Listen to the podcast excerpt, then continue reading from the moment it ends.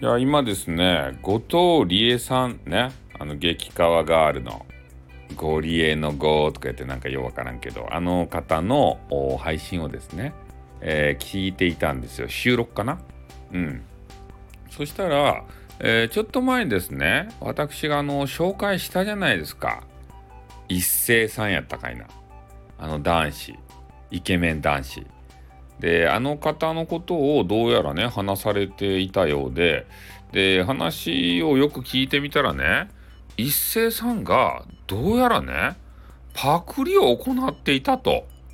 おね、後藤理恵さんの、えー、お話をですねこのうまくパクってですよ自分のものにしてでそれで収録を上げちゃったよって。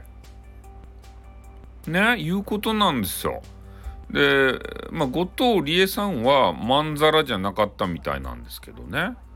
うんやっぱりどこの世界にもあるんですね。ああ私もねあの以前ちょっとそういうので問題になったじゃないですか。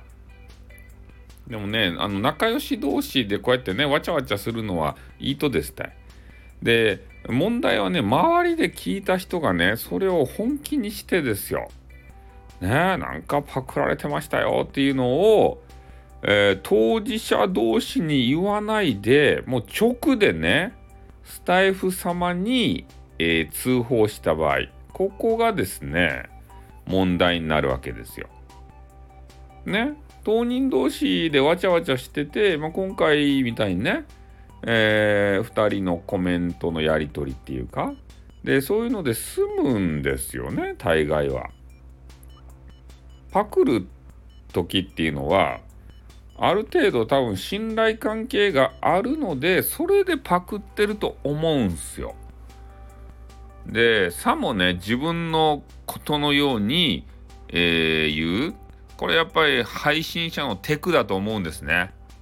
えー、いくらパクった、えー、ネタ収録であってもそれをパクったと思わせてはいけないわけですよ。自信満々でねもう俺のもんだっていうぐらいの心意気で話すと。でそれぐらい話さないと人の心には届かないわけですね。うん。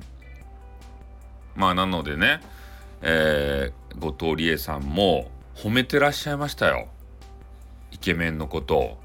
一世イケメンのことを。どういうふうに褒めていたかというと、えー、もうなんか自分のねネタをパクられたんだけれどもちょっと聞き入ってしまいましたね。これですよ。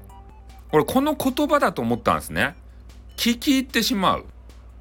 話したパクられ元の本人が聞き入るんですよ。ということはねそのパクったネタをもう自分のものにしてるんですよ。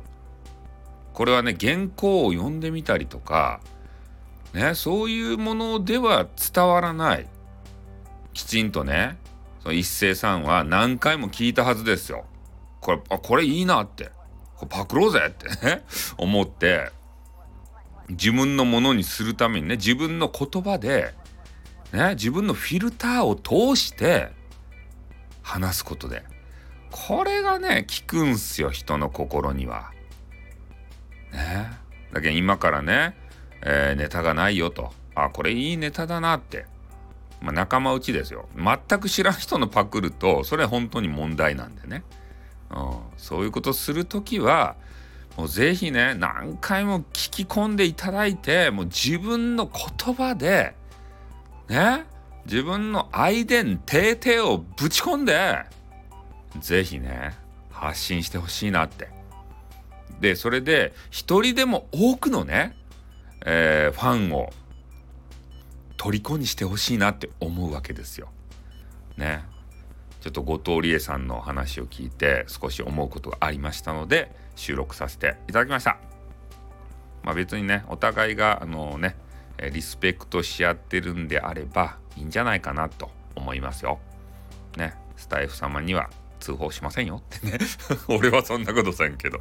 はいということでこの辺で終わります。あっ牛。